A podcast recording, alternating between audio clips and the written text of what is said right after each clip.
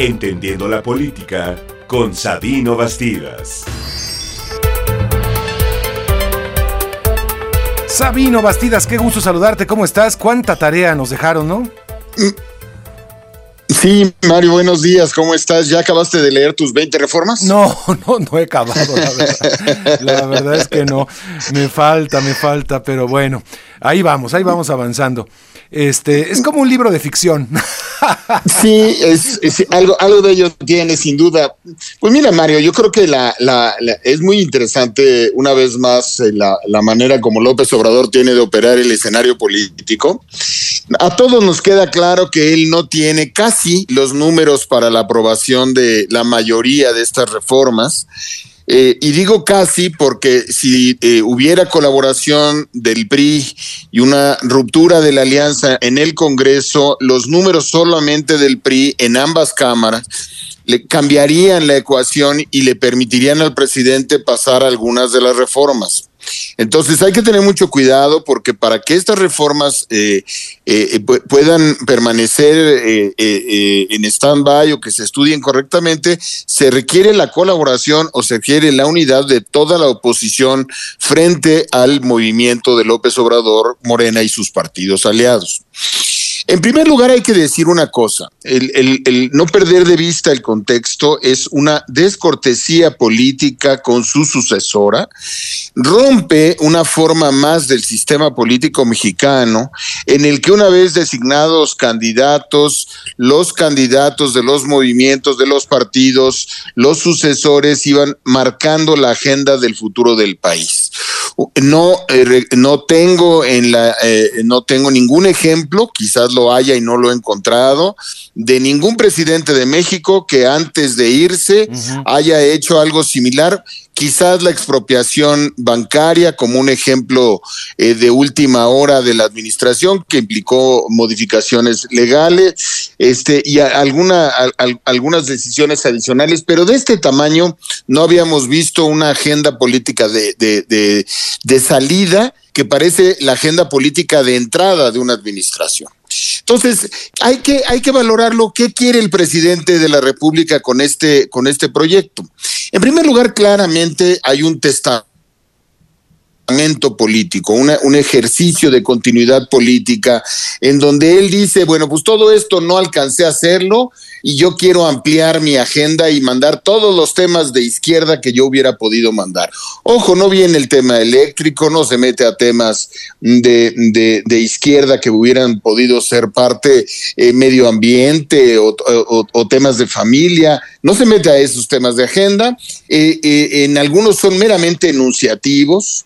¿Qué, ¿Qué logra el presidente con esto? En primer lugar, llenarnos llenarnos de temas, obligarte a ti, a mí, a la gente medianamente seria a, distraerse, a leer durante horas una serie de 20 reformas, a, saturarnos, a, generar una conversación pulverizada, fragmentada, eh, eh, no solamente como un distractor, como lo han señalado eh, varios analistas, sino francamente crear un, estado de confusión, un estado de saturación, de llenado de, de, temas en donde la conversación pública solamente él la conduce. Hoy acaba de anunciar en la mañanera hace rato que durante los próximos las próximas 20 conferencias de prensa va a explicar las 20 reformas. Entonces, ya se metió a la agenda, nos lleva a su agenda, eh, polemiza con los actores que se quieran subir, nos saca de la evaluación de la, inseguridad pública de ayer en Guerrero, nos saca de la demanda de los fracasos políticos que ha tenido, saca a la oposición de, mantenerse en la lucha con, su candidata, mantiene activo al Congreso como un frente más de acción política en contra de eh, eh, eh, más allá de las campañas y obviamente hace un discurso de continuidad política, crea una campaña paralela, burla la legislación electoral, se mantiene en, los medios y es el López Obrador de siempre en los últimos ciento setenta y tantos días que quedan de su administración. Porque por el resto de la administración, incluso electa la presidenta, incluso de su movimiento, la centralidad política la podrá tener él, insistiendo en la necesidad de esta reforma y, y, creando un, una conversación paralela al margen de una evaluación normal de un gobierno que termina con varios fracasos, con varios errores y con varias carencias. Además de ser un mensaje ideológico hasta cierto punto para quienes digan, es que no abordaste nada ciertos temas, ah, yo lo abordé, pero no me lo aprobaron.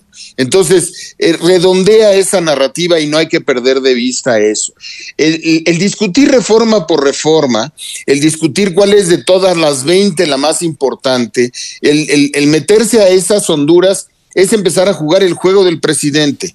No olvidemos que estamos a unas semanas de la campaña electoral, que el momento que estamos viviendo es de la evaluación de una gestión gubernamental en la que el presidente lo tuvo todo, donde ha tenido todo el poder político y donde teniendo todo el poder político, muchas cosas se le fueron de las manos y una de ellas se llama seguridad pública diagonal gobernabilidad. Y eso es precisamente lo que el presidente está pretendiendo con esta, con esta, con esta acción y con esta decisión que yo lo veo no solamente, insisto, como un distractor de comunicación, sino como una, toda una estrategia política para llenar el espacio público y el ejercer hasta el último día de su gobierno. No olvidemos que es un beisbolista y como eh, los, los beisbolistas este, citan con frecuencia aquella frase clásica de Yogi Berra que dice que esto no se acaba hasta que se acabó. Y, este, y esto no se acaba hasta que se acaba, para el presidente López Obrador, contado desde el día de hoy, faltan 238 días y 170 mañanera, en donde el presidente va a ejercer a plenitud la presidencia de la República. Y ya veremos del primero de octubre a las cero horas en adelante, a ver qué pasa en la elección, a ver quién queda, cómo se reconstruye la gobernabilidad en torno a los nuevos rostros y a las nuevas caras. Pero el día de hoy el presidente está cometiendo una descortesía política incluso con su propia heredera política, está rompiendo las reglas del sistema y está y está haciendo algo muy serio. Discutamos las reformas porque son temas de México, pero no dejemos de discutir las campañas, la elección, los candidatos y el saldo, la evaluación de un gobierno que tiene muchos claroscuros que hay que poner en la mesa como parte del proceso electoral, Mario. Sí, no, no, no, totalmente de acuerdo. Eh, creo que eres muy puntual en todo el análisis que haces. Eh, esa parte me preocupa, es decir, esa hoja de ruta que deja ya para eh, la posible sucesión, rompiendo completamente lo dices, la, la, tradición política, e, es decir, cuando eh, generalmente cuando había ya un candidato un precandidato era eh, pues un eh, retiro un poco de, cualquier propuesta eh, del Ejecutivo, dejándole un margen al, candidato, en este caso. Aquí no, aquí es por aquí transitas, por aquí, por aquí va, ¿no? Entonces, este, claro, le deja un camino pautado. El, el López hay que verlo en, en, su, en su dimensión, en todo lo que implica. Pero este, estamos viendo eso que, que has mencionado, ¿no? Esa, esa ruptura de los códigos políticos. Y, no estamos hablando de la ruptura de la tradición política del sistema político mexicano, que sí lo es, sino que en cualquier país del mundo, la, salud de las repúblicas, cuando hay alternancias, es permitirle al nuevo gobierno, a la nueva administración, hacerse cargo con su propia agenda.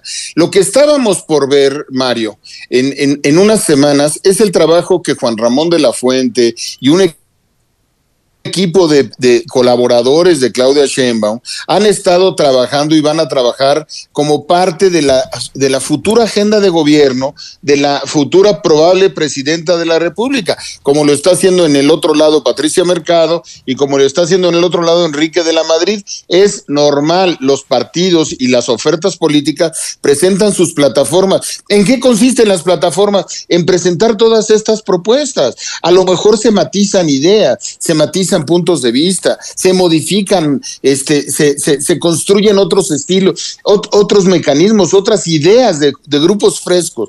En, en el caso de no haber una reelección, como no la hay en México, lo que está haciendo el presidente es restando el espacio y margen de maniobra a una presidenta que si es Claudia Sheinbaum, llegaría debilitada producto de este tipo de agendas. Porque la presidenta López, la presidenta eh, Claudia Sheinbaum tendría que seguir y continuar el testamento político de López Obrador o en su caso romper, con él y generar una confrontación y mandar una señal de, confrontación que la gobernabilidad de México no tolera. es muy fino lo que acaba de suceder. claro, es, es, muy fino lo que acaba de suceder, lo que está sucediendo. El, el, esta falta de respeto republicano, esta, esta esta ola expansiva, esta congestión eh, legislativa, esta legislarrea sin, sin sentido, sin orden, este, en donde le, faltó nada más poner que, que y, la verdad hay que echar en falta que no pone la felicidad de los mexicanos y me parece una falta de respeto. estoy estoy ironizando, por supuesto. Elevar a rango constitucional la sonrisa de cada mexicano. Eh, exacto. Entonces, lo que está, lo que está creando es un distractor político, una falta de respeto y está tratando de conducir al movimiento hasta el último día, restándole el espacio a la nueva futura presidenta, si es Claudia Sheinbaum, y quitándole centralidad a la campaña y restando, insisto, la evaluación de su gobierno. Y no nos distraemos, vamos, vamos a tratar de regresar cada vez más al tema del déficit público, porque además ¿Dónde está su reforma energética? No dijo que iba a presentar una reforma energética. Yo no la vi ayer, ¿tú la viste? No. Este, bueno, ¿por, ¿por, qué no la presentó? Es una manera de mandarle una señal al, al, al, al, Tratado de Libre Comercio y ahí es donde, donde deja las cosas en stand-by, le deja esas broncas a Claudia Sheinbaum al interior del movimiento y fuera del movimiento. ¿Cuántos temas más como ese? Es, es una descortesía política con el Congreso, un gobierno saliente, que, en un parlamento que además está en campaña porque la mayoría de los legisladores están operando en campañas políticas o con su reelección o con otro proceso. E, es una falta de respeto al, al, a la legislación electoral y es una manera de burlar eso para meterse él a las campañas mantener la agenda con un distractor y crear confusión en el electorado. No perdamos eso de vista porque se está creando una campaña paralela con un mensaje ideológico de salida que es disruptor de la República. Mario. Bueno, pues Sabino, te agradezco mucho por el análisis tan puntual. Gracias, como siempre. Gracias, un placer. Un saludo, Mario. Gracias, un saludo recuerdo, Yo recuerdo que puede escuchar a Sabino Bastidas en Spotify también, en Enfoque Noticias, entrevistas y secciones con Mario González. Ahí en Spotify lo puede buscar. Así que, eh, al igual que todos los contenidos de este, de este programa.